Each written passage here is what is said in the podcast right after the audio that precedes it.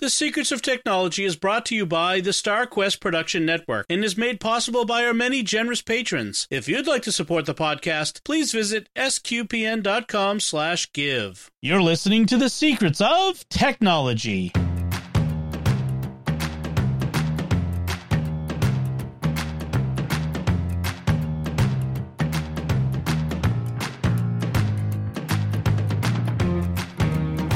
Hi, I'm Dom Bettinelli, and you're listening to The Secrets of Technology, where we discuss the technology news that's important to you from a uniquely Catholic point of view. And joining me today on the panel are Father Joseph Sund. Hey, Father. Good to be with you. And Father Cory Sticha. Hey, Father. How's it going, Dom? Very good, thanks. Folks, I want to tell you about another show on the StarQuest Network that you are sure to enjoy called The Secrets of Middle Earth. And you can find that wherever fine podcasts are found or at sqpn.com slash Middle Earth. So our topic this week is uh, is very Catholic one, shall we say? Uh, we don't always get deep into Catholic technology subjects, but this time we're tackling it, and I've got uh, two experts here to help me with this uh, because they are deeply involved in this area of church technology, and this is parish management software. And uh, you know, for, folks might not be aware that uh, parishes have a lot of the same technology needs that a small business does. They need to have, you know, bookkeeping software and they have, you know, computer networks and phone systems and all this sort of stuff. But there are particular needs that a parish will have in that is served by parish management software. Now, what would you say as a description Father Cory, I'll start with you the parish management software is? Well, it, it's the the the the tools that we use to for tracking for things. Of course accounting you know that's that's the big one people can think of. But like our family tracking you know we, we keep track of the families that we have in the parish and how much they've given and all those kind of things. Um sometimes it's other there's sometimes there's other areas like schools and stuff like that have their own needs and stuff like that. Um so because basically a parish is a combination of a business a charity a nonprofit, all rolled in one. Right. You know, and we have the needs of all three. And a club. It's almost like a, and a club. It's aspects yeah. of it. Yeah. Uh, how about you, Father Joseph? Anything you'd add to that? I think that it's about organization. And especially myself, I'm in an area that, and this is more and more of the Catholic world, especially in the heartland, that multiple parishes that me being able to have data at my hands and information at my hands um, allows me to know my people better. Mm-hmm. And so, at the heart of this, like the thing that makes me different from a business is at the heart of this isn't the bottom line, mm-hmm. right? At the heart of this is salvation, yeah, right? right? And so it's and so at the very heart of this is my ability to know my people. And that highly depends on data and accurate data. I can't find my people at PO boxes. I need to know their street addresses, right? Mm-hmm. I need to know phone numbers. I need to know emails. I need to know which Catholics are married to non Catholics, and maybe there's potential RCIA there. I need to know all of those different things Mm-hmm. And that is what that software is meant to manage. Um, and the better ones are able to bring all that in and focus on a person. That's a that's a good way of putting it. Yeah, uh, be, because parishes are really about relationships and mm-hmm. relationship between the family and the parish, relationships within families, uh, relationships of say kids with religious education, religious formation, uh, sacraments, all that sort of stuff is has to be tracked, and it's that's a complex problem because there are you know, as we would say it's that's a uh, relational database you know web. There's so many w- connections that one individual makes with a parish in so many yeah. different directions. And back in the, and back in the day when you know when one parish that had 200 families and there's just a priest in charge of it. It's very possible for me to, inside my head and inside my relationships, thoroughly know those people and know the intricacies between them, especially when you have priests that were assigned there for 20 years and le- lived there. But once you are serving a larger area, you need data. right. Well, and, and, even in smaller parishes, I'm in, I'm you know in very small parishes.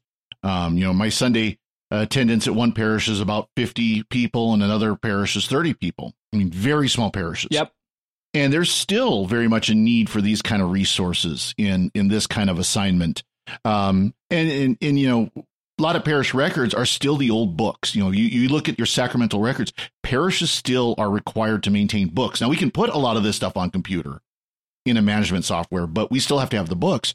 The advantage of the management software is when somebody calls looking for the baptismal record, it's a lot easier if that's been transferred into the computer to punch up their name that way than is to flip through. Okay, that's your that was in 1980, and here's the book from 1980 to 1986, and we flip through and we you know things like that. Well, and also the fact that for some of my books, I I did digitize all my books at Good. one point, so I um, outside of the parish management system can pull it up. But ordinarily, uh, those books also need to be kept at the grounds of that parish. Yep. And so I get called about a record. My furthest parish is 55 miles away. Mm. And so I might have to get in the car for an hour Right. And so we're ta- we're we're talking some practical things there as yeah. well. Right. And, and nice thing here is we're required to keep them at the cluster parish, but the same same thing, same situation situation still applies. Okay, which book is which, and where can I find it? And it, it does get to be a mess especially right. if those records aren't quite as well kept as they should be. And yeah, and people misremember. They think they oh um, yeah they were baptized in 1981. No, it was actually 1982, and you've just paged through the 1981 book page by page mm-hmm. by page until you realize it's not in there. And where it's digitized, you just look up a name and there's the information. So all this sort of stuff is is really one helpful. more thing about yeah one more thing about the sacramental records really hit on this thing about the difference between Catholic churches and other churches. Mm-hmm. Our records are kept very well. The number of times I get phone calls for ancestry stuff, and we're the only ones left that have records of people who were living in the 1800s, yep. right? And the United States government sometimes doesn't even have those records.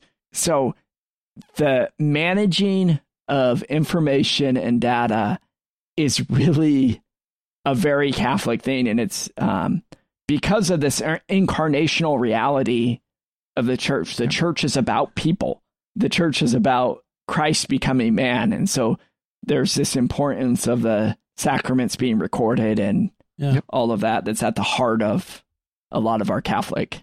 You know, you think about it, this is a little bit of a tangent apart from the most important people who show up in history books, we don't have records really of anybody, the billions of people who have lived in this in this world, mm-hmm. except for the the things we like the the gravestones that wear out, mm-hmm. and the the sacramental records that we've kept. Now we really have better records in the last century overall, mm-hmm. but apart from that, it's the church's records and like you can go to Ireland, people go to Ireland, they go to Italy, go to France, and they go to the churches where their ancestors came from and they find the sacramental record for someone yep. in the 17th century you know that an ancestor. Uh, that's the sort of thing now that was done in these books that were preserved hopefully. Right. But what we're doing now is creating these electronic records to make all of this easier on everyone and you know preserving this information um, for now, but also for posterity, which is, I think, both are important things. So mm-hmm. let's get into the software itself and talk about the different software packages that parishes will need. And this is, you know, a lot of parishes will know this stuff, they'll use this stuff, but some might not, and they might hear uh, something that they might want to investigate. Also, as a layperson, I think it's important to understand what the, especially if you're a techie, like most listeners to this program will be, these are areas where you might be able to serve your parish help them uh, by volunteering your skills to manage some of this stuff uh, for you know, for your parish. So you know, talk to your pastor and let them know you're available. Um, but let's you know start with some categories. One of the big things is communications. That's I've I used to work as a director of communications for a parish uh, collaborative. We call them in in Boston. If, uh, it was a collaborative of three parishes, and I worked at the diocesan level in communications as well. Communication to me, communications is evangelization, right? Mhm. We are we we bring the word to people, and that's communication, right? So uh, at its fundamental level, it's important that a parish be able to communicate with people, and we have many tools for that. Uh, but email today is one of the most important tools we use. What do you do? You, do you all use email as a way to communicate with your parish? Yeah, we use email. Um, and it's important in a world filled with spam Mhm. that you use a reputable newsletter letter service provider because gone are the days that I can put my entire parish in the To field. Right. By the way, if you do that, please stop now. yeah, don't do that. Um, that is the way to um, compromise every single person's account on that list. Well, and then someone will reply all, and then it's just Yeah. disaster. You get Oh my reply goodness. all storms. And so there's, I know there's some parishes will use some of the secular solutions. So there's like MailChimp, I think, and there's a lot of other services for email things, which is fine. I know in the Archdiocese of Omaha, the Archdiocese themselves invested in using Flocknote, um, which is more of a It's aimed at church churches. grade Yeah, it's aimed at churches. I like it. Um, that also deals with um, sending out text messages. Um, my use case most of the time for it is to be able to send. I'm fine texting one on one from my business line with adults. But when it comes to safe environment things, and um, we've talked about a lot of my work is with high schoolers, um, Mm. I will always use Flocknote when I am sending group text to groups of kids because it's put on a platform that the whole organization sees. So th- there's a dual purpose of that as well. I want to mention about Flocknote. The thing that I like about it, and uh, Flocknote, they they're the founders there are friends of SQPN. We we go way back, um, Mhm. you know, to early days of the of the network. Uh, and one of the things I love about it is the recipient decides how they want to receive the information, and so the individual parishioner can say, "I want to get an email." Or I want to get a text message, or you know, I, I don't think you can get stuff in the mail, but you know those two those are the two main ways of getting information, and then you can break it down within the parish to religious ed groups, youth group, you know, various groups within the parish. St. Vincent de Paul can have their own you know section, and then Flocknote also provides uh, prepackaged content that parishes can use in their newsletters, and that's something what we've contributed here at StarQuest. They have um, a library of prepackaged information um, from American Catholic History, the podcast, where you know there are brief write-ups on you know interesting people from American Catholic history that they can use in their newsletters or in their bulletins, and so I really enjoy like that. They've also in the recent years incorporated uh, more of the people management stuff that some of the other packages had, as well as some uh, online giving sort of things, Yep. uh, offerings. So th- to to really you know, and that's what the three things you're often going to find in this parish management software is people management, communication, and offertory. Those are Yep. those are the three big areas. Yeah. So Flocknote. Uh, they often, I think a lot, some dioceses will sign up, and then their parishes will get access to it from that. Individual parishes can sign up. They do things like um, you can create sign up forms. So all this sort of thing is available piecemeal out there. You there's like sign up genius and stuff like that. But all but for them, it's all integrated. Even like event registration and ticket sales, it's all can be integrated into it, which is it just makes it nice and easy. You don't have to figure out a bunch of different packages and all that sort of stuff. It's all in one place. So I really like that about Flocknote. Yeah. One of my favorite things about the difference between just sending out a regular email and using Flocknote, because there's content embedded in it, right? It's going to load images from Flocknote. And Mhm. so Flocknote is able to tell me when people have opened emails, which might be a little creepy. But Right. I know that my emails have reached its destination. And so what Right. happens then is if repeatedly that email never gets read, I will get notifications on there that this might be a bad email address. hmm Um, Right. And so it also helps me to know the accuracy of my information. And I'll get on to that. There's other things built into other parish management systems about accuracy of information that we can get to. Right. But that's Right. um, if I don't have accurate information, it's worse than not having information.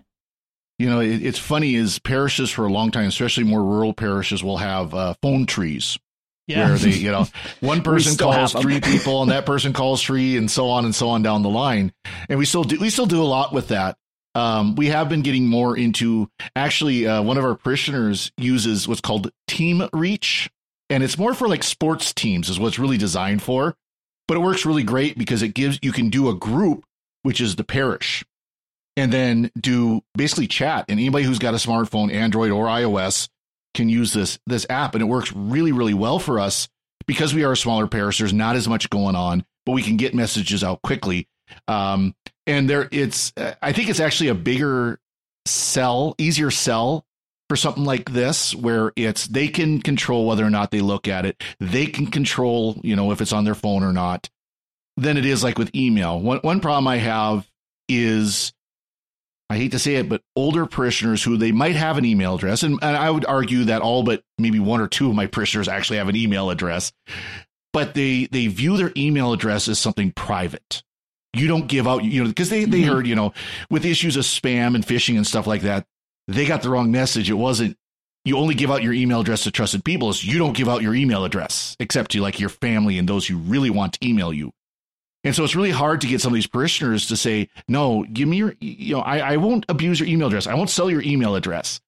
I just, I need it because if I need to get a hold of you because let's say a blizzard just moved in and there's not going to be mass, this is something you know, check your email to see if there's a message from me saying, I can't make it because there's a 10 foot snowdrift in the way kind of thing, you know?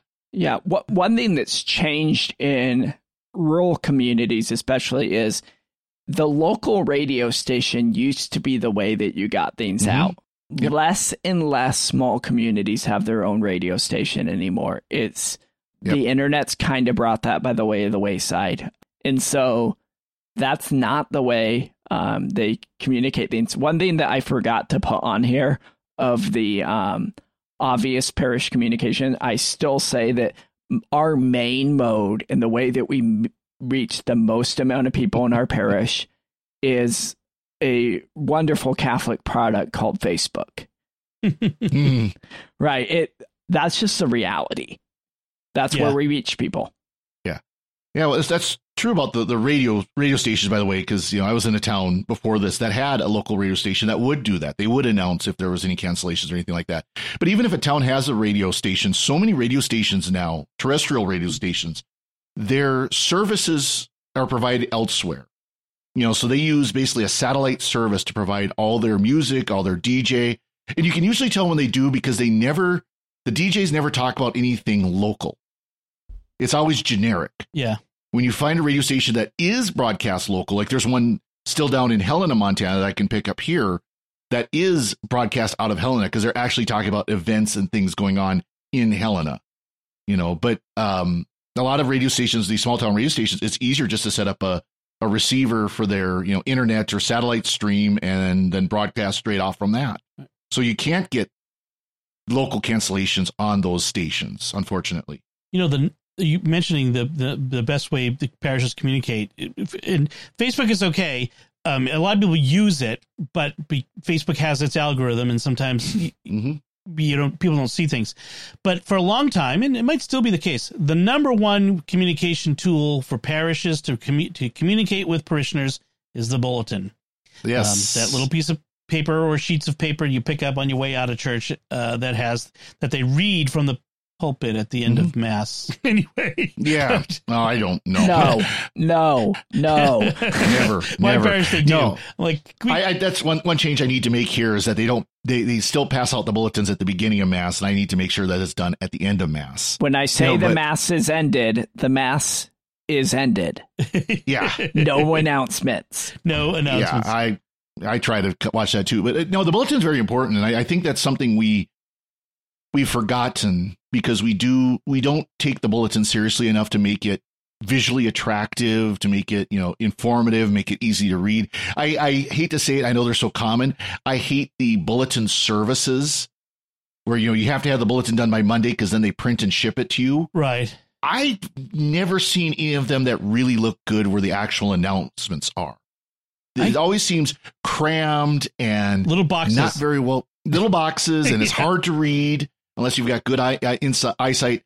I make my own bulletin. So I my actually bullet- just took yeah. over bulletin. my bulletin editor retired in February, and I just spent the last six months um, being the interim bulletin editor. And so, which I did it. which was the things Yeah. of like, finally, I got to take care of all my pet peeves. Yep.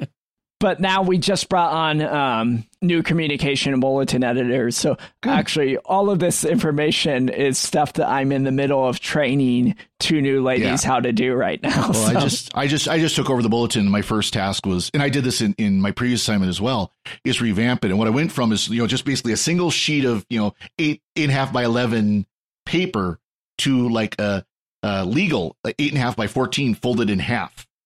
right. It gives you a little more room, but also it makes it more like a booklet. You know, you can do a little more, you can be a little more flexible with the layout of it, make it more like a newsletter than just a piece of paper. there's there's a thing with bulletins and if you work in churches please listen with an open heart here especially with my elderly the number of times i have heard how overwhelming it is Mhm. to get a bulletin that is six pages long Yeah. like four pages max Mhm. say what's important we don't need every detail and you can use your bulletin as the avenue to lead them to your website or to the other places for that information. It's the entry level thing. let's let's use that as an opportunity to, to talk about websites and website services because Mhm. websites are important. Again, when I worked for the Archdiocese of Boston, one of my jobs was to help parishes build websites. And in 2013, we did a early in that 2008, 2009, we did a survey of the several hundred parishes in the Archdiocese and their websites, and we found that a third had no website at all. This was in 2008, 2009, that- which is ridiculous. A third had a website that was badly out of date or just terrible in Mhm. many, so many ways. And about a third had a decent website. And very few, there were maybe one or two that I'd say had a good website. And when I say a good website, how do, what what makes a good web a good parish website? When you- when you go to the website as a non parishioner, say someone visiting, someone Mhm. new, you understand what they're talking about.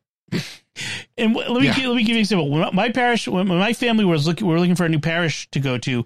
I, you know, when we were moving in this area, I went to so many websites, and they said things like Mass will be in the Jones Hall or the Joseph Hall, and had no indication where that Yep. was. Like, uh, it, that's Well, nice and- if I'm a parishioner, but I don't know that. You know, Well, let's let's start with a very basic thing. Ninety percent of people who are coming from outside the parish that are looking at your website, there's two things they want to know: where are you, and what time are the sacraments? yes, And those need to be the top of the fold, so to speak. Those Yep. need to be at the top of your The page, most prominent very clearly delineated. Yeah. They don't need to know your mission statement, which, by the way, all parish mission statements should be go forth and make disciples of all nations, baptizing them in the name of the Father, Son, and Holy Spirit.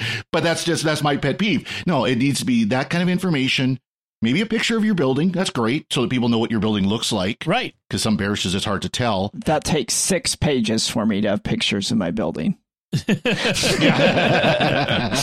but no, it's it's it needs to be very simple. And then you add all the other stuff of here's what's going on with youth group and here's our you know here's our staff and those are other pages in the menu and everything like that. And But it should be very simple. and then you could take all that same masthead type of data out of your bulletin because you don't need to list on your bulletin Mhm. every week who the pastor is and the deacon and the business manager and that does just put your website for all this information go to our website The only people who cared about that I pulled the staff listing out of the bulletin Was- was the staff. the staff right Yep. and I put at the top for complete staff listing, please see cppnebraska.org slash staff, right? Yep. And it was just that and that simple. And then they go and they go, oh, there's the staff listing. Yeah. Well, and it's it's it again. It, if your website website set up well, it allows you to put a lot of the announcements that you would be tempted to put in the bulletin. Say things for like a month or two or three out. Instead, you can have them on the website. Things that you know, things that doesn't need to go to the whole parish and aren't immediate concern. So, uh, there are you you can build a website yourself. There are lots of website services out there that you know people use Wix and whatever and or Squarespace, mm-hmm. but there are also uh, services dedicated to providing websites for parishes. Uh, eCatholic is a great one, and they're another one of these uh, smaller companies that have come along that are really innovative and uh, eCatholic will they have relationships with some dioceses. Will they go to the diocese and diocese will pay to have every parish have an eCatholic website uh, just to make sure that they have you know a decent website. And they'll provide a template and you know the parish just provides the information that gets it going. Um, but eCatholic is, is, is a great one. Um, our sunday visitor had a one that actually i worked with them helping develop it uh, with their templates ages ago. I'm sure those templates are long gone by this point, but uh, again, the, more than ten Hope years ago. But uh, so. you know, there so there are services out there, and they build these websites with the idea of with things like this, like pre-built pages of content on the Catholic faith. So if someone's coming and they they come to your website, they want to know what is you know what is baptism, you know, or that sort of stuff. It could, now, obviously, you could Google that, and that's all over the internet already. But it makes the it, it doesn't hurt to have it on your parish website. You know what I mean? It gives it some some you know I'm already there. It lets it, it gives me an opportunity to uh, reach people with this information who are already there. Uh, so, uh, what does your website do? It in, it provides information to your current parishioners. It's a place to post ministry events and programs it welcomes new visitors and it gives people an opportunity to do online giving, which is you know to set mm-hmm. up online giving or to, or to donate to the parish. Uh, that's really the big areas for a parish website. If you you know if you obviously schedules schedules for mm-hmm. you know important events going on in the parish, whether it is your routine daily mass and confessions or uh, major celebrations, of course, holy days. You know, right? People want to you know to, again. That's something where you need to be able to have you know schedule. Boom, there it is. Everything people need to know, you know, coming up in the next you know week or two, whatever it might be. Something real quick, simple, so people you know, right? Because people are that's come about oh Marchish time frame. What's the number one call parishes get? What time's the Easter Vigil? What time is Holy Thursday? What time what is time is Easter midnight Sunday? Mass? Yeah, oh. what time is it? Yeah. On Christmas, what time is midnight mass? Oh, wait, here's the reason because there's some priest who put midnight mass at 10 p.m. or 10 p.m. Right. or earlier. Yeah. If you're yeah. celebrating mass at 10 p.m., PSA here, it is not midnight mass. Thank you. It's it's mass with the midnight readings. right, right. So, uh, yeah, so you, that's the, the, the website. So um, there are a number of services that allow you to, to do that. But I what I, I we're kind of going long, and there's so much here. We probably need to do another mm-hmm. episode on the stuff we're going to skip. but I don't want to miss talking about church management software itself, right? Like mm-hmm. the very particular packages, um, and some of the names, the big names in these are Parishsoft, Gabriel Soft from eCatholic. Um, uh, there's others as Parish well. Parish Data Systems, PDS, yeah. So why don't why don't you guys tell me about what it is you're familiar with ones that you've known and seen and mm-hmm. what you're looking for when you're looking for a parish management software, a church management software. Father Joseph, why don't you go first? So we I'm trying to sorry, I'm trying to find my notes here. Um, we use Ministry Platform, which is part of ACS Technologies. Um, which their joke is ACS stands for Ask Church Secretary um, or at least that's what it used to mean before you had good.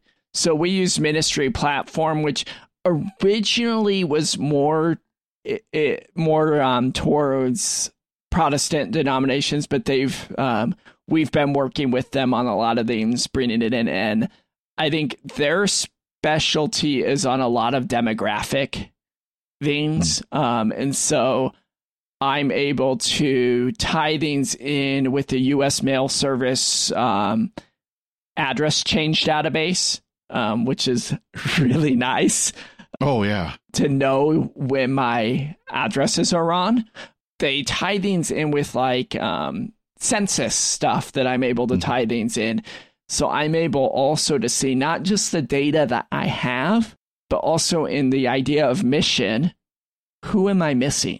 To see on certain census things of people who self identified as Catholic versus the amount of data that I have and people I have to see who am I missing. Um, so a lot of theirs goes um, more on a mission focus than a right um, evangelization talk, we talk about maintenance versus mission. And so the thing that I've enjoyed about working with them is that they've been geared towards that. Um, I think maybe them having a um, Protestant beginnings made them a little more evangelical on things than um, mm-hmm. we were as Catholics. So not not to insult us, but acknowledging truth. yeah. So, and Father Cory, what is it that uh, your diocese you're using over there? So I, I have I've worked with several of these, and most uh, mostly parish data systems. Originally PDS, which um, is is was bought out by ACS Technologies. Um, but I I had one parish that had an old license of it where it was still in the DOS terminal. this was even before they the Windows they they hadn't even upgraded to the Windows version of it, and that was you know that was a long time ago. Um, but our, our diocese is standard on ParishSOFT. And we use ParishSOFT Family for all our, our family tracking. So uh, this is things like, of course, census data, you know, how, you know, parents and children and sacraments and stuff like that. Uh, but also does the offertory. It has an offertory module so that when they count the offertory, we can put it right in there and it gets credited to your know, envelope 22 is the Smith family. It credits to their their records automatically. And then we also use the ParishSOFT accounting. Mm-hmm. We're supposed to. I'm, I'm, that's one of my jobs is moving my parish over to that out of QuickBooks because I had a nice little rant with Dom before how Intuit is evil, you know, spawn of Satan type level company. But um, it but um, no, it, it's it's just their, their pay schedule sucks. But it's um, we're supposed to be using ParishSOFT, and the advantage because we're using ParishSOFT Family once you do the offertory, you can then push the deposit into accounting and they'll connect together. So then you don't have to then go manually enter in the information for the accounting side of it. And it will have the correct categories of these are offertory, these are building fund, these are, you know, uh, stipends and stole fees, these are this, you know, this is what the money's been given to. It just pushes it right in and then you just accept it. Um, so that makes it really nice for doing the accounting side of it as well. Um, makes it just one step. Because, of course, you know, especially in smaller parishes, a lot of times the bookkeeper is also the person who d- helps with the counting. They shouldn't, but that's sometimes what it, happens. It happens. It happens. You know, you don't have much choice in the matter. You're, or at least entering in the data from the, the count, if nothing else. So it makes it a lot easier on us. And then, of course, because our parish is standardized on this, or their diocese is standardized on this, um, the diocese can access that family data mm-hmm. as well. Um, that they can go in and that's how they get, for example, the mailing list for our diocesan magazine, The Harvest. They pull it right out of that family software. So then they can, they can, when we change an address for a family member or family, yeah, member, family of our parish, they'll, they'll get the update right away as well you know things like that so it works really well for all of that it also provides good accountability and transparency uh, up so yep. the diocese can be making sure that things that, that are happening in particular parishes are mm-hmm. the way they should be. Let's just to say yeah. it that way. Um, and exactly. because there have been plenty of t- scandals that uh, were related to finances in the church over the exactly. past couple decades that, you know, just some of it mismanagement, you know, or honest mistakes and some of it criminal. So, yep. I think it's important to note that pretty much on all of these products, the features that we mention are pretty much universally available across all of them. Some of them do those features better mm-hmm. than others. There's this reality in technology right now that if you're a smaller company, you're going to get bought out by a bigger company. Mm-hmm. And yeah. so you talk Father Cory talked about these companies getting bought out. Technically, there's like three major church management companies, right. and they're buying the other ones out. Um, and so basically, some of these you seem like you have a choice, but you really don't have a choice because it's just the same product mm-hmm. with a different label on it. Um, yeah. Once they buy each other out, right? Because like Ministry Brands is ParishSOFT, eCatholic is Gabriel Soft. Yeah. Yep. Yep. And one one thing one thing that's nice is a lot of these software packages, while many of them did start out as dedicated apps on the computer, you know, Windows app, Windows program, most of them now are cloud based, so you can access them remotely. Um, then that brings with it its own special frustrations because data entry in cloud based software isn't always the best. Right, but right. it but it does have the advantage of I can pull up my phone and hit a couple of buttons and pull up data from my parishes. And I can look up a family up. member information right off my phone. Yeah. Yeah. And it's the backed up is key. That it's yep. backed up and that it saves automatically um, right. because sometimes people forgot to press the save button. You were talking about just one side tangent here. You're talking about parish management systems on DOS. Fun backstory was that one of the earliest systems was called Parish 2000 and it hmm. was um, not because it was built in 2000, but because the priest who built it realized he needed to make it Y2K compliant. So he called it Parish 2000. Um, and it was made by um, Father Jerry Gomringer, who was in the Archdiocese of Omaha.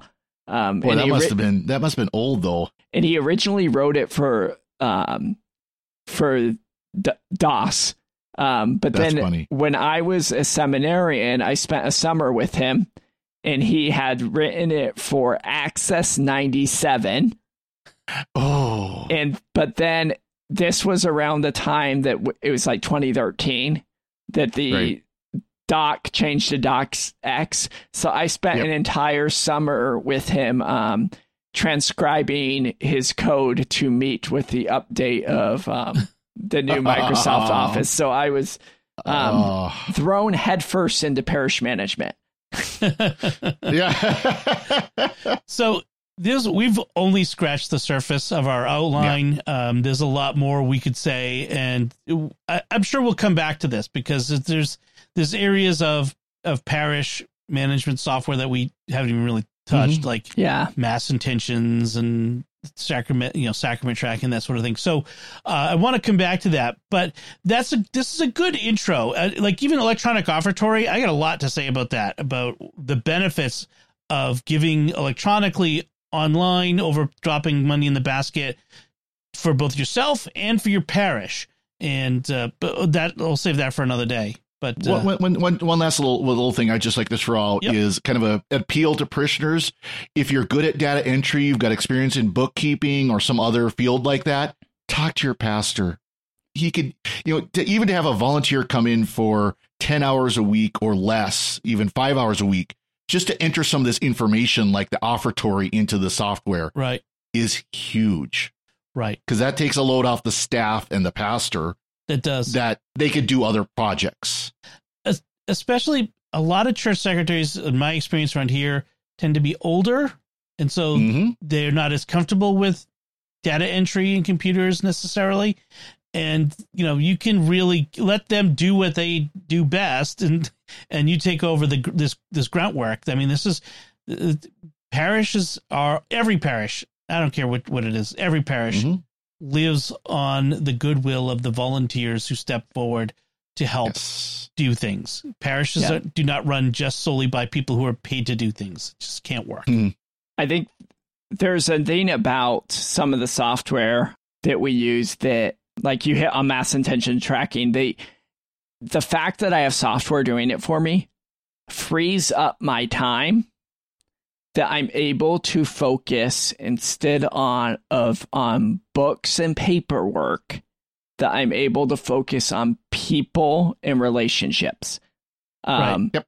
And so the amount of time pieces of software have saved me on doing that is just worth the cost that we pay for the oh, yeah. software. That's the key. exactly. That's that's what it's about. Um, yeah, that's what technology is supposed to do. It's supposed to help us you know take the grunt work off so we can concentrate on the things that are more important that are that matter uh, in the grand scheme of things. And in this case, in parishes, it's about saving souls. Uh, so very good.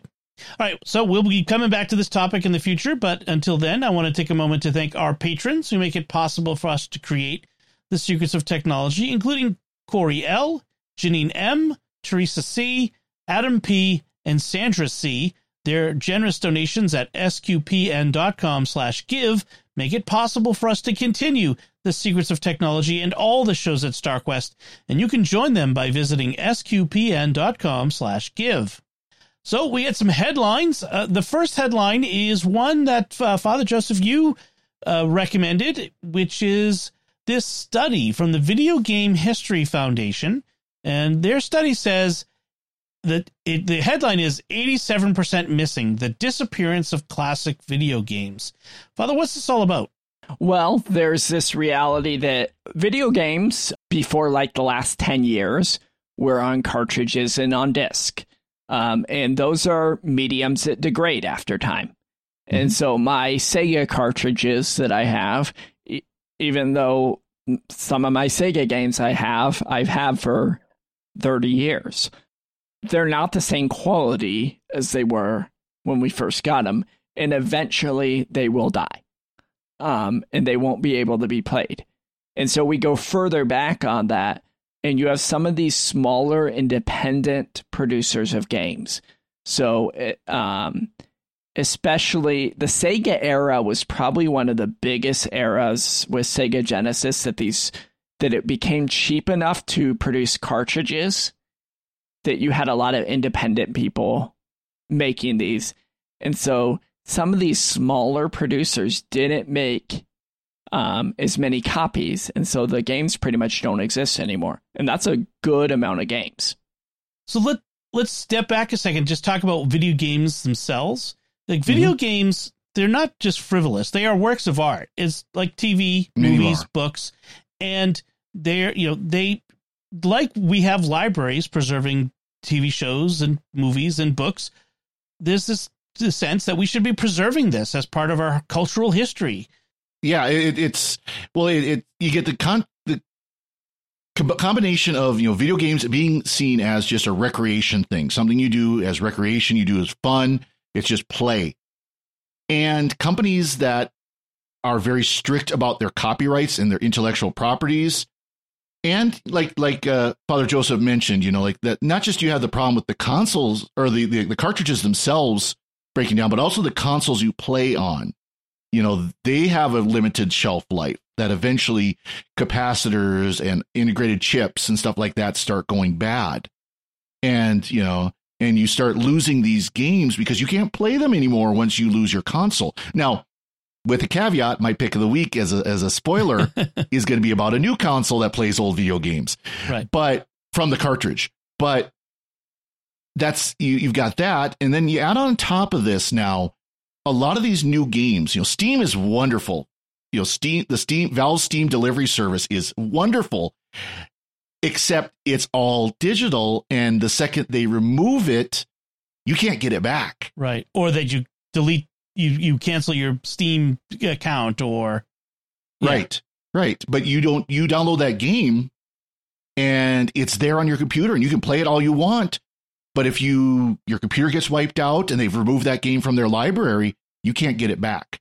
Um, there's a lot of games that have online copy protection. Well, those servers have gone down. That's a big thing with a lot of the um, first person shooters, the the multi online multiplayer, multi, you know, multiplayer online game uh, RPGs, stuff like that. The servers have gone down. You can't play those games anymore. They're dead. And in many cases, and Nintendo has been the biggest enemy of this. Mm-hmm. So the if you bought games on the Wii, you bought games on your Nintendo 3DS, all of those online connected things, you no longer have the right to download those games because they've cut off access to it. I paid for a product that I can't keep, and right before they shut them down, they required updates on your devices that, that you can't play yep. them. So you're there are games that you are locked from playing. And to top it off, the um, to get in the solution of this article to things, the biggest enemy of emulation has been Nintendo, and they've Mm-hmm. single handedly declared a war against it. Um, and honestly, I think it's kind of hurt Well, them. And there's there's there's hypocrisy in Nintendo's part because they've got their virtual console, which they released first on the Wii, and now they have on the Switch. And you can play all these Nintendo games and all these third party games that have teamed up with them and everything. And you pay your you know Nintendo Online, and you can play them all for free. They're using open source emulators that were developed, and even emulators that Nintendo themselves fought against. Mm-hmm. so they're kind of hypocrites in this matter. In in some But- case, in some cases, they're using ROMs that were burned by the open source communities. So they're Yes. so they're stealing the things that they were claiming to be illegal to turn around and sell them. Yeah. Because what people would, could do is take a cartridge and they could copy Right. the game Yeah. off of it. So Yeah. that's what we mean by a ROM. It's a copy of the, the actual ROM on the cartridge One in a file that you can then play in an emulator. So what the I just want to get to the what the uh, Video Game History Foundation is saying is across the eras. So like you said, like more than ten years ago, but going back to the beginning of the video game era, nine and ten games are gone. They're not available. You can't play them. They're the either the equipment to play them is unavailable or the games themselves are you know lost uh, in some way. They're not in release. They they exist somewhere, but they're not being sold. sh- Shall we say they're not available uh, legally uh, under current copyright law. And this is across the board, across every platform. doesn't doesn't really matter, you know, which platform we're talking about. Now, under other circumstances, libraries and archives are allowed to preserve uh, and share other media types books films audio and digitally share them a library can you know that's what uh, hoopla is all about it lets you know we get ebooks from them uh, you know they can, they can stream out things archives can stream things and they're not restricted to you have to go into the physically to the building and play it on one device there.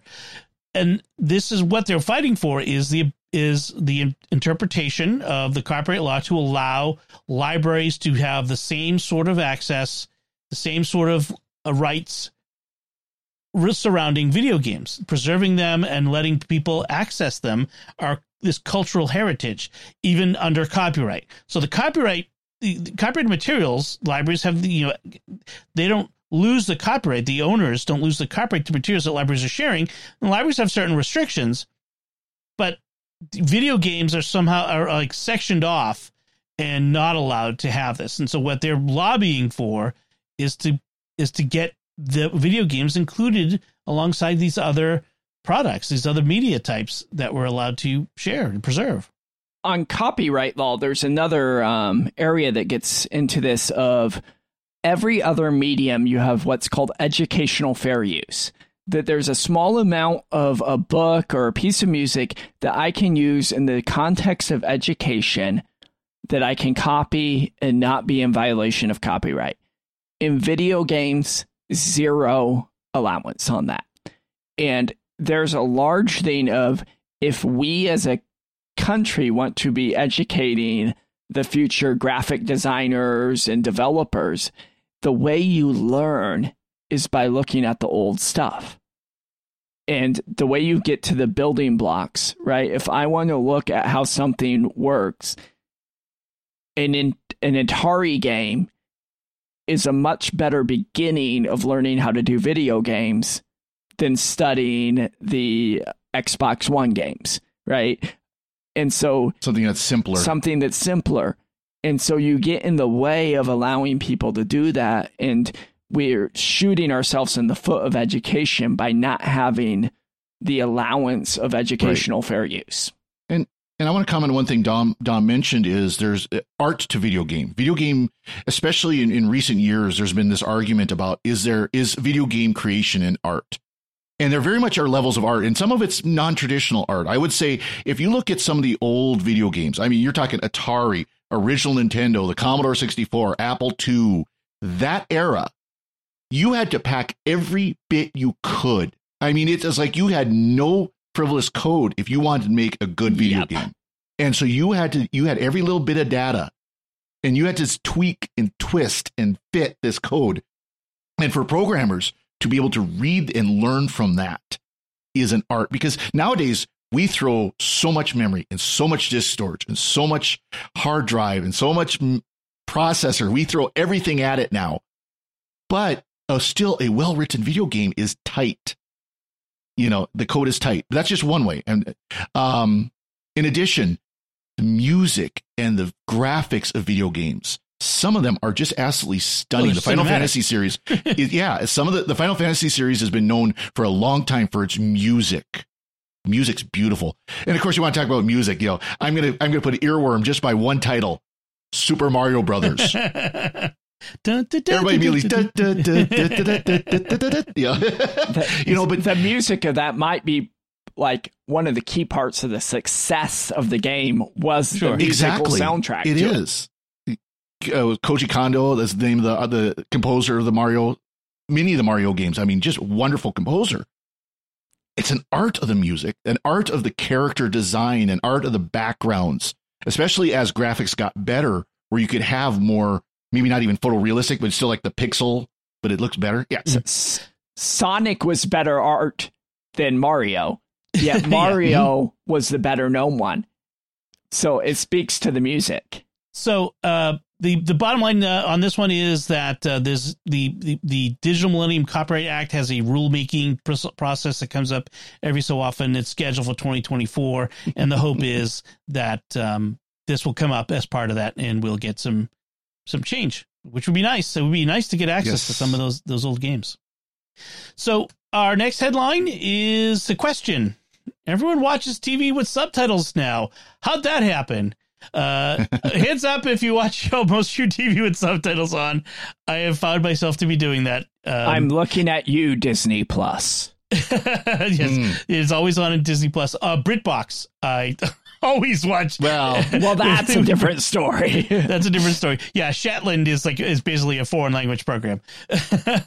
but uh, so they said it. There's there's several reasons for that. One is that um, the the way the TV um, speakers are set up that they point down. I don't know anybody who uses. Uh, well, no, no I'll, I'll change that. yeah, some do. Uh, some people still use just the, the speakers that are built into the TV. So I guess that's that's a a, a reason. Um, I, I, don't think think, that's true. Because even when I have my full surround sound on, I still have to have subtitles Yeah. on. I So, think they're mixing them differently these days. The Well, they they are, and actually, there's there's a video I saw recently where they showed how back in back in the old days, back when TV was still fairly new, movies were still the big thing. They would go to great tricks to hide these big monster microphones. You know, the big one, you know, the big ones that are about the size of a dinner plate. And they do all kinds of tricks where it would be hiding behind a bouquet of flowers in front of the actors. Isn't that part of like that. Singing in the Rain? Yeah. Yeah. Yep. That's where it comes from. Yep. But that, that's true. You know, of course, you had the big boom mics above them and everything. But now, because of small lapel mics and even smaller than that, they can hide them like underneath a tie. So each actor could be could be mic'd, but you can't see it. But the problem is then now they mix them in such a way that yeah, it is more natural.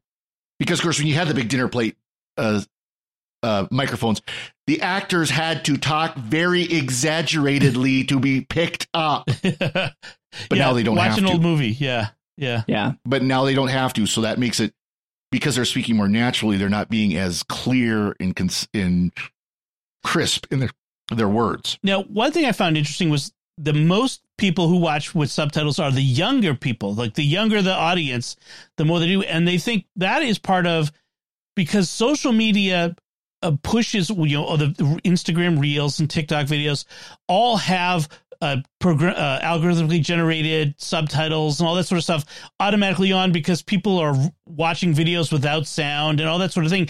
People, young people, have become used to programmed maybe to to think Mhm. videos should have subtitles and so they turn it on when they were just watching regular tv streaming tv movies and that sort of thing which i think is fascinating how the technology has changed us in that sense I don't think it's necessarily a bad thing. Um, actually, to be honest, instead of mindlessly watching a video, the fact that they're maybe reading and the subtitles are written in proper grammar, maybe it's a good thing. next time you're watching a show count how many times the um, the screen the notation scoffs comes up. I've noticed Oh, yeah. now yes. everybody's always scoffing at things Yeah. in TV shows and movies. Now, now I do have to do have to ask though. That it's always been a long debate in translated movies, movies from other languages, especially anime, but other you know like other Japanese or other cultures languages, sub or dub, subtitled or dub. So It would be interesting to see how that number has changed from yeah. dubbing to sub. So dubbing is dubbed over with English speakers instead of I would prefer subtitled uh, over dubbed. Yeah. I think And I, wonder if too. with with more people doing subtitles, I wonder if that started to change to more people going to the subtitles instead of the dub. So it That's an depends. Interesting interesting to see. It kind of depends on the language too. Like if I'm watching an Italian or a Spanish film, I'm going to want subtitled because there's some understanding of the language. But I'm wondering if someone's watching a Japanese film or a Chinese film or something that they don't have um, an intricate knowledge of the language, do they prefer dubbed over sub? One thing about dub about dubbing in Asian languages is because the cadences and and lengths are so different from English, it can cause some awkward f- way like formation Yeah. of sentences and stuff, and it can sound kind of odd as they try to match the length, like because otherwise you have like the. Uh, something in English three words long, and then the mouths on the screen keep going, Keep and moving. it gets weird. it kind of reminds me of when we tried to um, use old musical settings for the new translation of the mass. oh, that got painful. shoehorning them in. So, uh, so folks, think about that. Do, you do you subtitle? Do you dub? You know, what do you what do what do you do? I'd love to hear from I you. to break it to you, Dom. We're doing it more because we're getting old. I can't hear it. Turn it up. It doesn't go up any louder. I need bigger speakers. so, uh, our next one.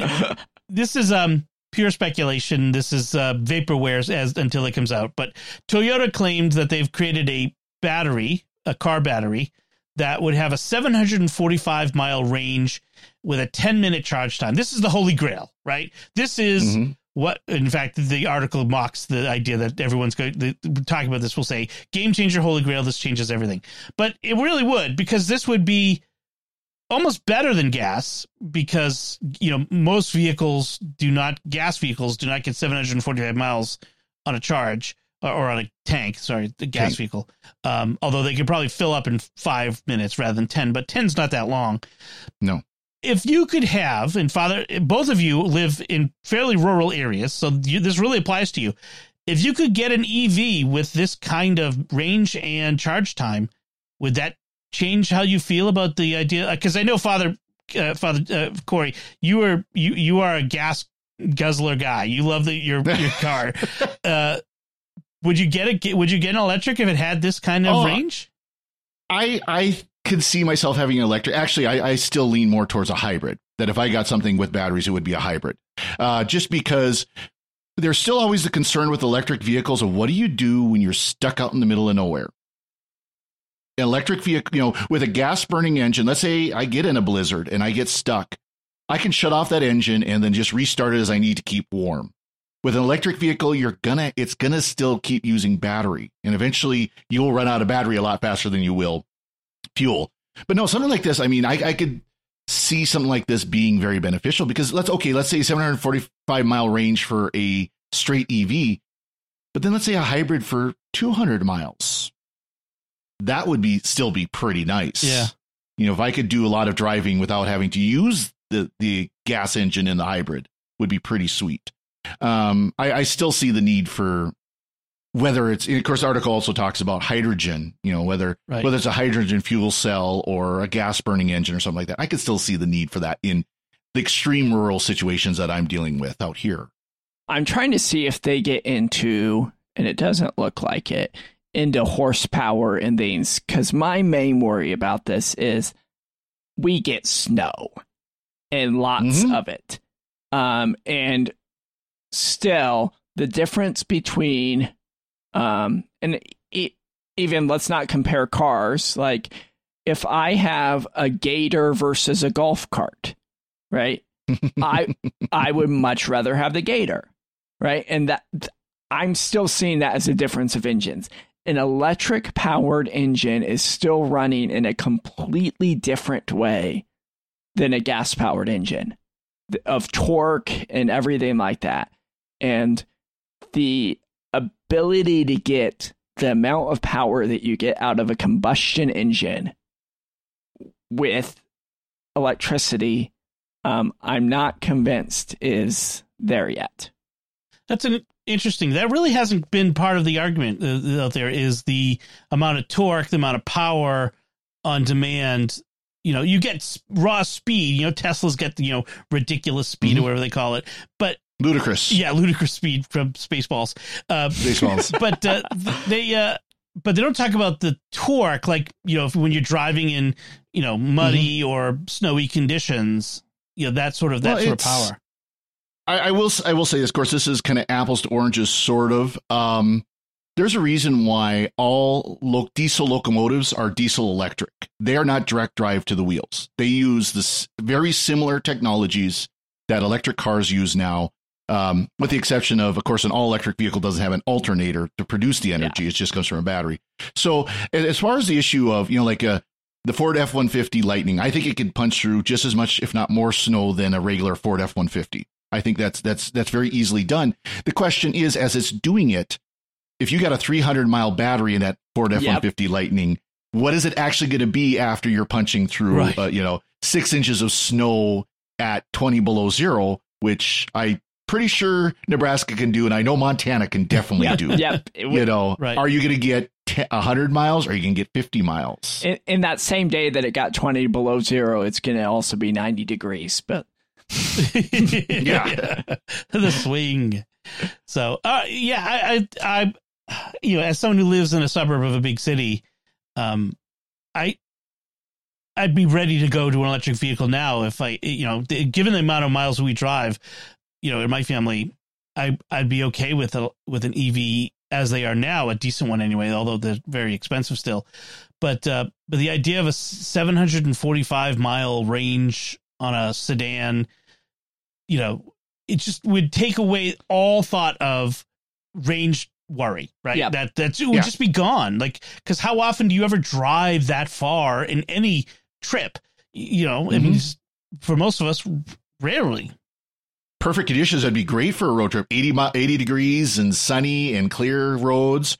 Oh yeah, you could go all day. Yeah, yeah. Literally, seven hundred and forty-five miles is is more than all day. what they what they didn't tell you in this test is that they actually started in Colorado and they just went downhill the whole time for the whole 745 miles. Yes, no, yes. They, they started on the continental divide of Colorado, you know, so they got that extra boost. And they went they went to L.A. they just coasted. All right, so the last headline I wanted to get in was uh, end of an era. Netflix's DVD service is ending. We talked about it before, mm. but they uh, they're doing something for the the last holdouts. if you kept that DVD prog- program all this time, if you kept getting discs in the mail, uh, you're going to get a gift from Netflix. They're going to send you 10 up to 10 extra discs on September 29th that you get to keep. There was some question early on whether they would have to be returned or not, but no, they're going to send you 10 discs off of your queue, your your list. Mm-hmm. Um, at random, you're not going to get to choose them, I think, and uh, you get to keep those forever. Unlike you know the rest of the ones that you probably already told them that you lost, that you're still uh, running around in your in your entertainment unit. Uh, do you guys do you guys regret dropping your Netflix DVD program back in the day and not getting free discs? No, Although the first time I watched Babylon 5 was via two discs at a time, finish watching a disc, return it, get the next disc of the series and keep going. Yep.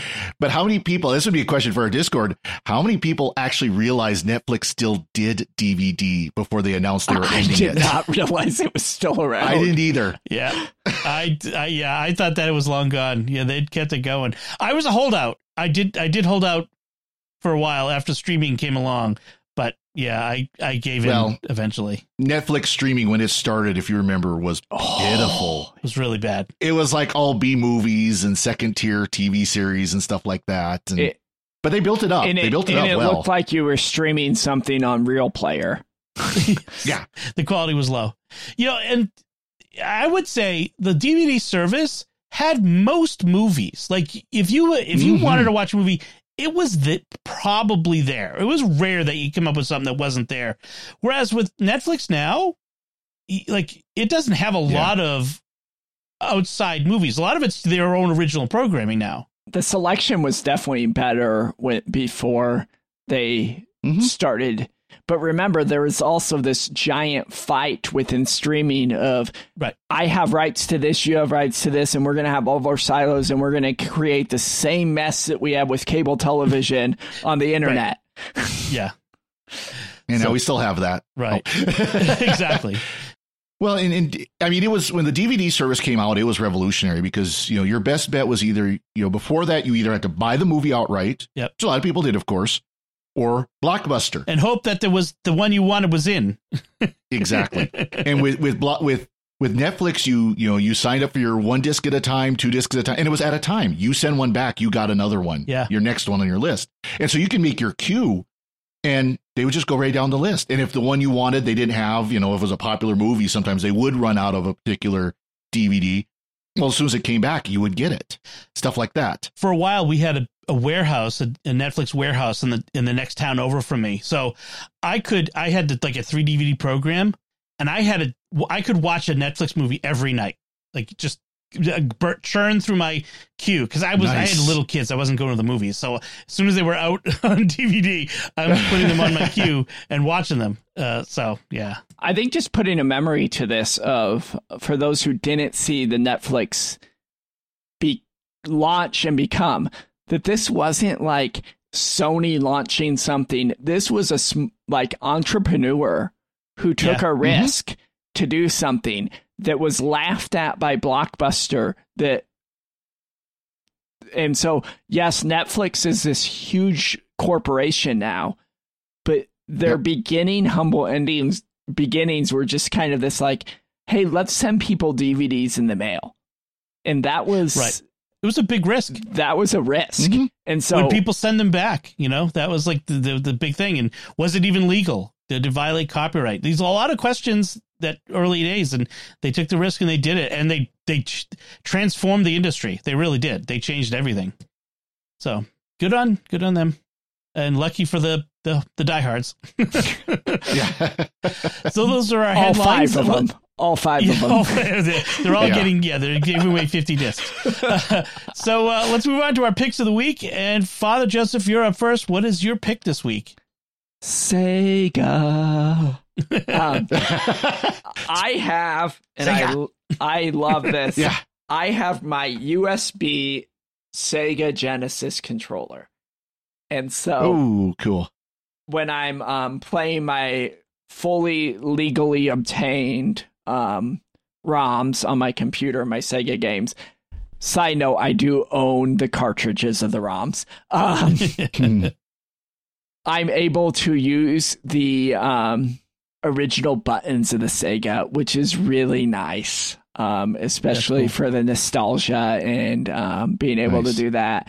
Um, it works with the Steam Deck if I make some changes to the controller layout stuff on Steam Deck. So it's not perfect.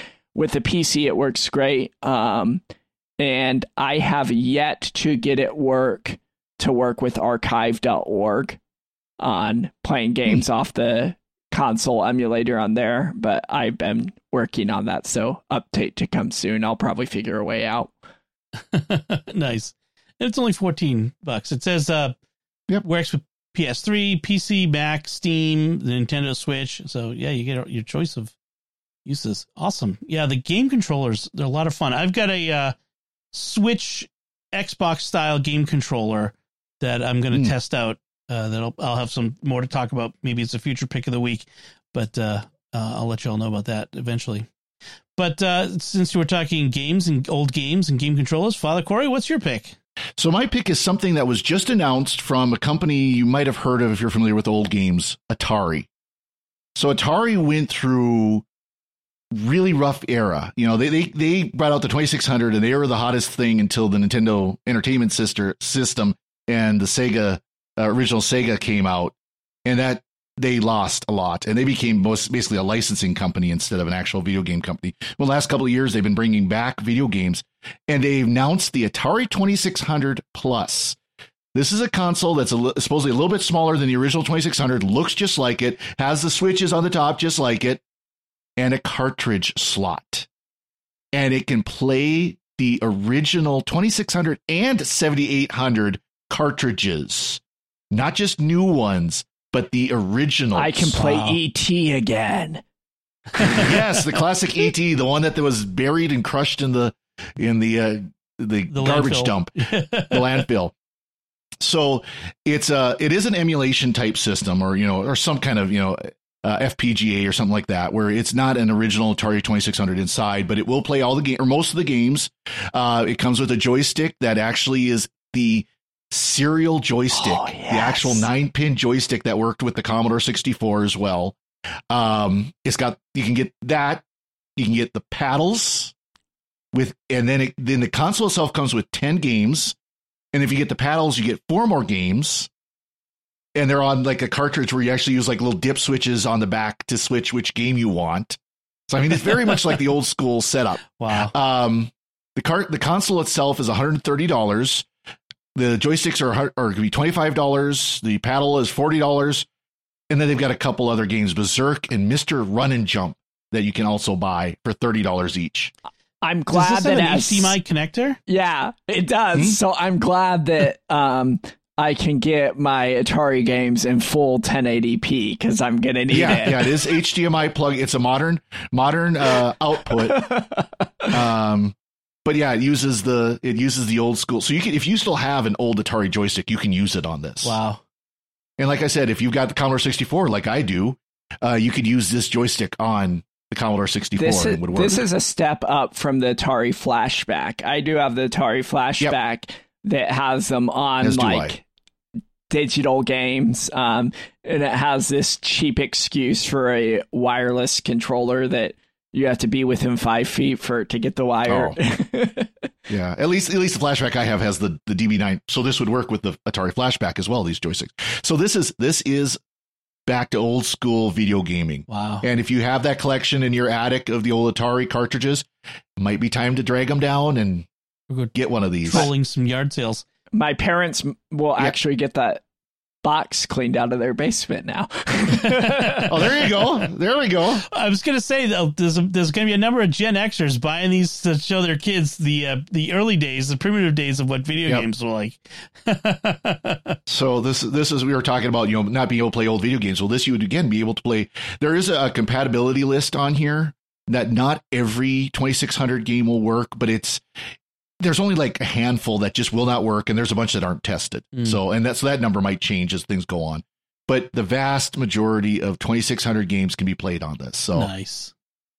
That is awesome. That man, talk about walk down memory lane. I'm looking down their website, and they're and they have they've done a lot of games towards the Steam store of like uh, they mm-hmm. call Atari Recharged that they're putting these yep. out in other avenues. So, is this still the original owners of Atari, or has there been sales? Oh no, that's changed around so many times. Because it was it was Warner Brothers. That's of all companies. It was Warner Brothers back when it Time Warner back when it was the Atari, or not Time Warner, but just Warner Brothers back when it was Time when it was Atari in their heyday. Right, right. But uh, and and by the way, I, I did the Atari 50th anniversary on Steam a oh, few oh, yeah. right. few months oh, yeah. ago. I that a while and ago. that's fantastic. Very good. You just blew $150 for me in a few months. it's always a good pick of the week when you when the uh, co the co-host panelists say, "Oh, you just spent my money."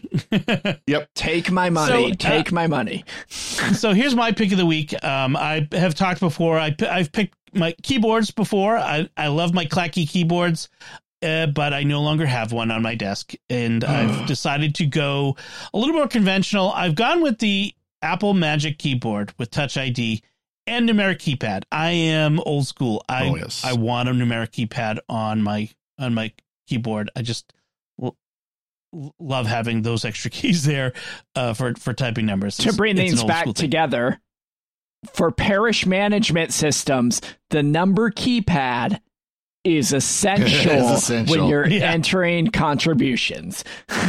So the things I love about this though is in addition to having the keypad is it's uh, wireless, so it's Bluetooth um, with your with your Mac, so Mhm. you can you can use it wirelessly. Uh, but the big thing is the Touch ID button. I love the Touch ID button.